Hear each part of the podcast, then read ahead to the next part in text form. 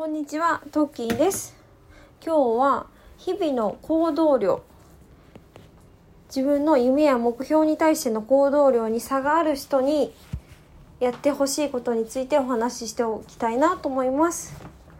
それは夢を目標を意識することです。え、そんなことって思われるかもしれないんですけども、夢や目標って意図的に意識しないと忘れてしまいます。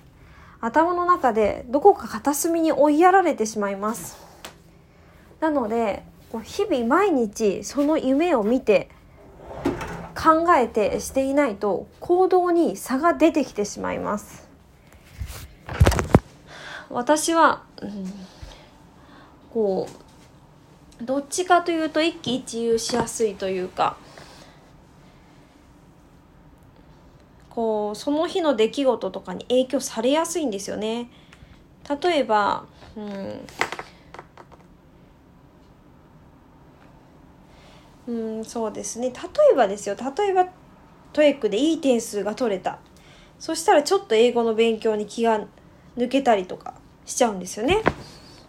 それは自分が本当に目指すところ英語を話してどういうふうになるかっていうところを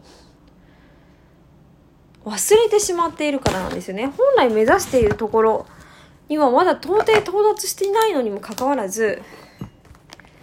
目の前のことで浮かれているというか、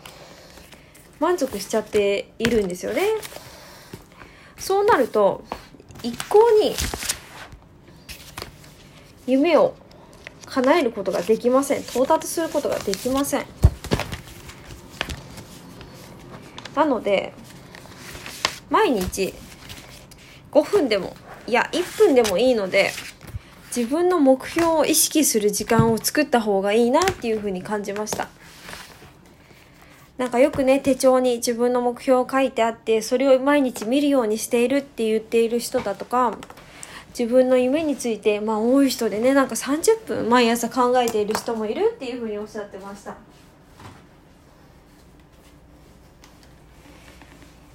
まあ、どんなやり方でもいいと思うので自分の夢について、うん、しっかり考える時間を持つことで日々の行動っていうのは変わってくるのかなと思いました。なので朝そういった行動ができるといいのではないかなというふうに思っています。